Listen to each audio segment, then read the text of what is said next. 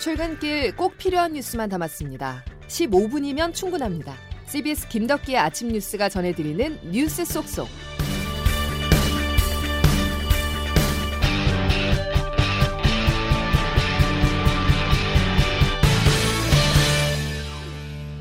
여러분 안녕하십니까? 11월 3일 김덕기 아침 뉴스입니다.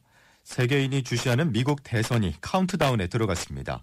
현지 시간 3일 오전 0시, 우리 시간으로는 오늘 오후 2시부터 투표가 시작하는데요. 마지막까지 도널드 트럼프 대통령은 경제를, 조 바이든 후보는 트럼프 비판을 이어가면서 지지를 호소했습니다. 이제 2억 4천만 명의 미국 유권자 선택만이 남았습니다. 워싱턴에서 권민철 특파원입니다. 2년여간 달려온 미국 대선 마라톤이 마침내 결승점에 다다르고 있습니다. 선거운동 마지막 날 유세 장소는 5개 주. 내일 개표 때이 5개 주에서 대선 승부가 갈린다는 뜻일 겁니다.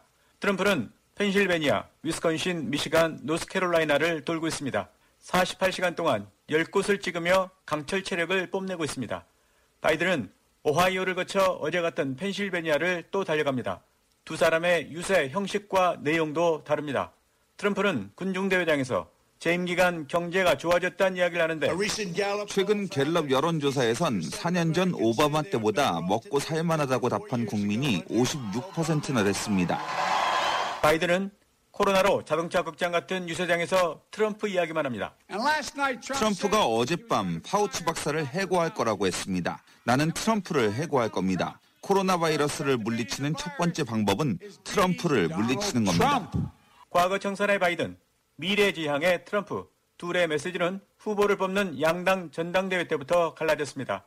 이제 미국의 선택은 총 3,000개의 카운티 중 경합주의 20여 개 카운티에 달렸습니다. 3억 4천만 인구, 그 가운데 2억 4천만 유권자 중 20개 경합 카운티의 부동층 몇십만 명의 손에 미국의 운명이 결정나는 겁니다. 워싱턴에서 CBS 뉴스 권민철입니다. 승복이냐 불복이냐도 관심입니다. 우편 투표가 크게 늘면서 미국 대선 결과가 나오기까지 며칠이 걸릴 수 있다는 전망인데요. 줄곧 트럼프 대통령은 민주당 지지층의 선호도가 높은 우편 투표에 대해서 사기 투표의 온상이라면서 대선 패배 시 소송전을 통해서 불복할 가능성을 시사했었고 또 개표 전 승리를 선언할 것이라는 말도 있어 대선 후가 더 문제라는 관측입니다. 장성주 기자의 보도입니다. 지난 2016년 미국 대선이 치러진 다음 날 새벽 도널드 트럼프 대통령의 당선 소식이 전해졌습니다. 하지만 이번 대선 결과는 이렇게 빨리 나오기 어려워 보입니다. 현재까지 6,166만 명의 유권자가 참여한 우편 투표가 변수입니다. 50개 주별로 우편 투표를 유효표로 인정해주는 도착 기한이 다른 상황인데요. 짧게는 투표 당일 도착분부터 길게는 이번 달 23일 도착분까지 인정해주기 때문입니다. 개표가 늦어지는 만큼 선거 결과도 안개 속에 빠지는 겁니다. 최악의 경우는 트럼프 대통령이 개표가 끝나기도 전에 대선 승리를 선언하며 우편 투표를 무시할 수도 있다는 점입니다. 선거가 끝나고도 오랫동안 집계를 하도록 허용하는 것은 끔찍합니다. 사기치고 악용하는 일이 많이 있을 수 있습니다. 특히 조 바이든 후보가 당선되면 대선 결과를 인정하지 않고 소송에 나서며 혼란을 장기화할 것이란 우려도 나옵니다. CBS 뉴스 장성주입니다. 이주열 한국은행 총재는 미국 대선 결과 등에 따라서 국내외 금융 외환 시장의 변동성이 커질 수 있다면서 필요한 경우 시장 안정화 조치에 나설 것이라고 말했습니다. 미국 대선 관련 불확실성에 중앙은행이 적극 대응하겠다는 방침을 밝히면서 어제 코스피와 코스닥이 하락세를 멈추고 반등하기도 했습니다. 한편 미국 증시는 오늘 다우존스 지수와 스탠더드 앤 푸어스 지수가 각각 1.6%, 1.23%씩 상승했고 나스닥 지수도 0.42%로 상승 마감했습니다. 미 대선 불확실성을 반영해 금값과 유가도 오름세를 기록했습니다. 다음 소식입니다. 251일 만에 재수감된 이명박 전 대통령은 네 평 남짓한 크기의 독방에서 첫 하루를 보냈습니다. 취재 서민선 기자입니다. 이명박 전 대통령은 어제 오후 5시쯤 다른 재소자들과 마찬가지로 수용자용 저녁 식사를 먹었습니다. 이전 대통령이 수용된 곳은 12층 독방입니다. 해당 방은 화장실이 포함된 4평 남짓 크기로 TV와 침구, 책상, 싱크대 등이 배치돼 있습니다. 기결수의 경우 통상 교도소에 수용되지만 이전 대통령은 일단 구치소에 수감된 상황에서 분류 심사를 통해 교도소 이감이 결정될 것으로 보입니다.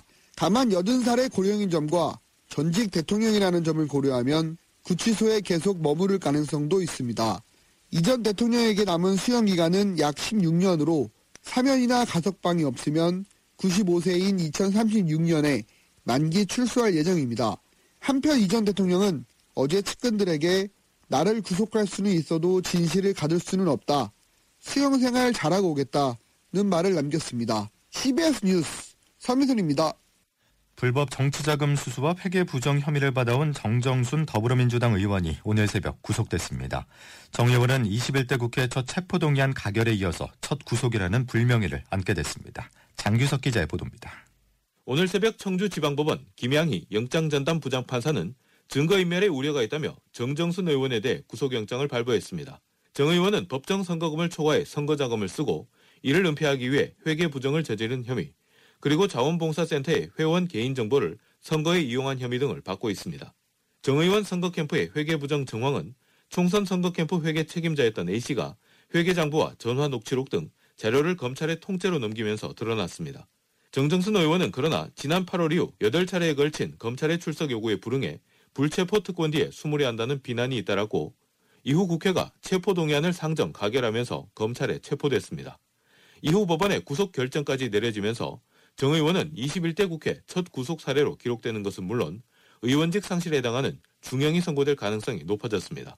CBS 뉴스 장규석입니다.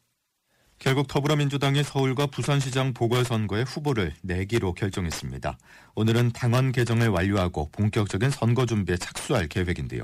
하지만 전 당원 투표율이 26%에 그쳐 적극 지지층 목소리만 반영됐다는 지적이 나옵니다. 박지환 기자가 보도합니다. 민주당은 어제 내년 서울 부산시장 후보 공천을 위한 전당원 투표 결과 86%가 찬성했다며 당원 개정을 통해 후보를 내기로 했습니다. 이낙연 대표 등 민주당 지도부는 불가피성을 강조했습니다. 불가피한 결정이라는 취지를 이해해 주신 당원 여러분께 감사드립니다. 보궐선거에 후보를 내려고 하는 것은 유권자의 선택권을 존중해 드리는 것이 공당의 책임 있는 자세라고 생각했기 때문입니다. 서울과 부산 유권자의 선택권을 존중할 수밖에 없었다는 민주당 지도부의 판단과 별도로 자당 정치인의 잘못으로 진행되는 선거에 후보를 내지 않겠다는 당초 혁신안은 후퇴했습니다. 특히 후보 공천이라는 고도의 정치적 판단을 당 지도부가 아닌 전당원 투표에 붙였다는 점에서 지도부 스스로 책임을 방기했다는 비난을 피할 수 없을 것으로 보입니다.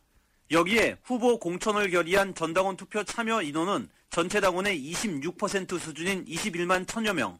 이 가운데 86%가 후보 공천에 찬성했기 때문에 실제로 전 당원의 의사가 반영됐다고 보기에도 근거가 미약합니다. 국민의힘 등 야당은 민주당의 후보 공천이 책임 정치를 외면한 손바닥 뒤집기라며 당분간 공세의 고삐를 바짝 조일 계획이어서 여야 갈등도 계속될 것으로 전망됩니다. CBS 뉴스 박주환입니다.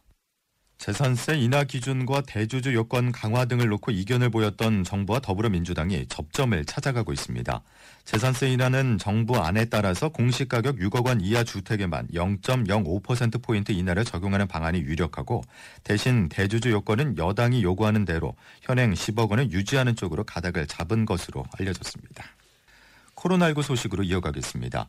어제 코로나19 하루 신규 확진자가 엿새 만에 100명 아래로 내려왔습니다. 하지만 병의원 등 감염 취약시설뿐 아니라 일상생활 곳곳에서 감염이 이어지고 있는 흐름인데요. 또 헬로윈 대위 감염이라는 변수가 있어 이번 주 중반부터 상황이 급변할 수도 있다는 상황입니다. 황영찬 기자가 취재했습니다.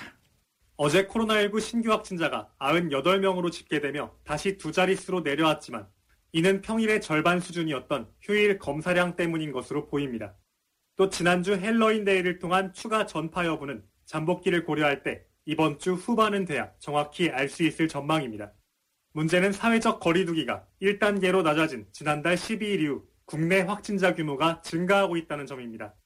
특히 지난주 일평균 지역사회 확진자는 86.9명으로 그 직전보다 11.6명이나 늘어 재확산 우려가 커졌습니다.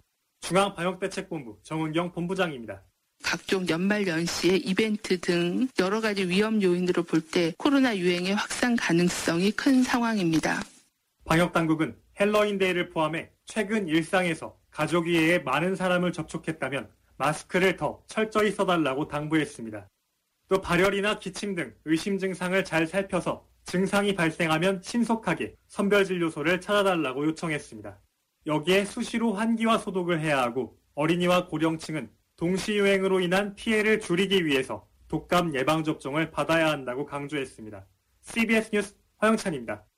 경기 남부 연쇄 살인 사건의 진범 이춘재가 34년 만에 모습을 드러냈습니다. 당시 화성과 청주 지역에서 벌어진 14건의 연쇄 살인 사건에 대해서 모두 자신이 저질렀다고 증언했습니다. 이준석 기자입니다.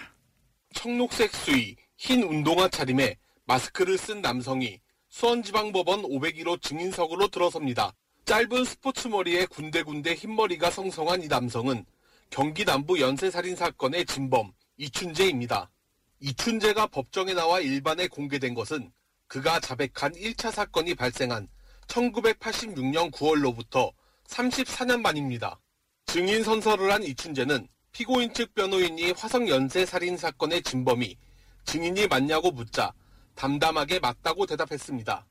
또 범행을 은폐하거나 숨긴 것도 아닌데 용의선상에 오르지 않았던 점이 지금도 이해가 되지 않는다며 당시 경찰 수사가 보여주기식이 아니었냐 하는 생각이 든다고 말했습니다. 이어 화성 초등생 실종 사건과 8차 사건 동기에 대한 질문이 이어졌고 당시 범행 장소나 도구, 시간대 등 진범이 아니면 알 수 없는 부분들도 상세히 설명하기도 했습니다. 한편 이춘재가 저지른 8차 사건의 범인으로 내몰려 20년간 억울하게 옥살이를 한 윤성여 씨는 이춘재의 자백까지 나오면서 20년 만에 누명을 벗게 될지 관심이 집중되고 있습니다. CBS 뉴스 이준석입니다. 동요 상어 가족의 아기 상어 댄스 영상이 유튜브에 게재된 모든 컨텐츠 가운데 조회수 1위에 올랐습니다. 상어 가족을 만든 컨텐츠 기업 스마트 스터디는 아기 상어 댄스 영상이 어제 오후 기준 조회수 70억 3,700만 회를 돌파했다고 밝혔습니다. 프로야구 LG 트윈스가 치열한 연장 혈투 끝에 키움 히어로즈를 물리치고 준 플레이오프에 올랐습니다. LG는 어제 키움 히어로즈와의 KBO 와일드카드 결정 1차전에서 3대 3으로 맞선 연장 13회 말 신민재가 극적인 끝내기 안타를 터뜨려 4대 3으로 극적인 승리를 거뒀습니다. 김덕희 아침 뉴스 여러분 함께하고 계십니다. 이제 날씨 알아보겠습니다. 이수경 기상 리포터. 네, 기상청입니다. 예, 오늘 설악산에 올가을 들어서 첫 눈이 내렸다고요? 네, 그렇습니다. 기온이 떨어지면서 간담회 설악산에는 올가을 첫 눈이 관측됐는데요. 이는 작년보다는 18일 정도 늦은 기록입니다. 이렇게 오늘 아침 어제보다 추워진 날씨에 대비하셔야겠는데요. 현재 중부 내륙을 중심으로 영상 5도 이하의 기온을 보이고 있고 서울은 2.8도, 파주의 경우는 영하 2도 가까운 기온입니다. 오늘 한낮에도 찬바람이 불면서 기온이 오르지 못할 것으로 보이는데요. 내일은 올가을 들어 가장 추운 날씨가 예상됩니다. 내일 아침 서울은 영하 1도 등 곳곳으로 영하권을 기록할 것으로 예상됩니다. 한편 간밤에 산발적으로 약하게 비가 내린 곳이 있었는데요. 이 시각 이후로는 대부분 지역이 맑은 날씨를 보이겠습니다. 오늘 낮 기온은 서울 8도, 수원 9도, 대전과 광주, 대구 11도가 예상되고 바람이 불면서 체감 온도는 더 떨어질 것으로 보입니다. 날씨였습니다. 미 대선의 결전의 날을 맞았습니다. 백악관 주인이 누가 될지 아직 안개 속이지만 우리나라의 대응책은 명석해야 되겠죠.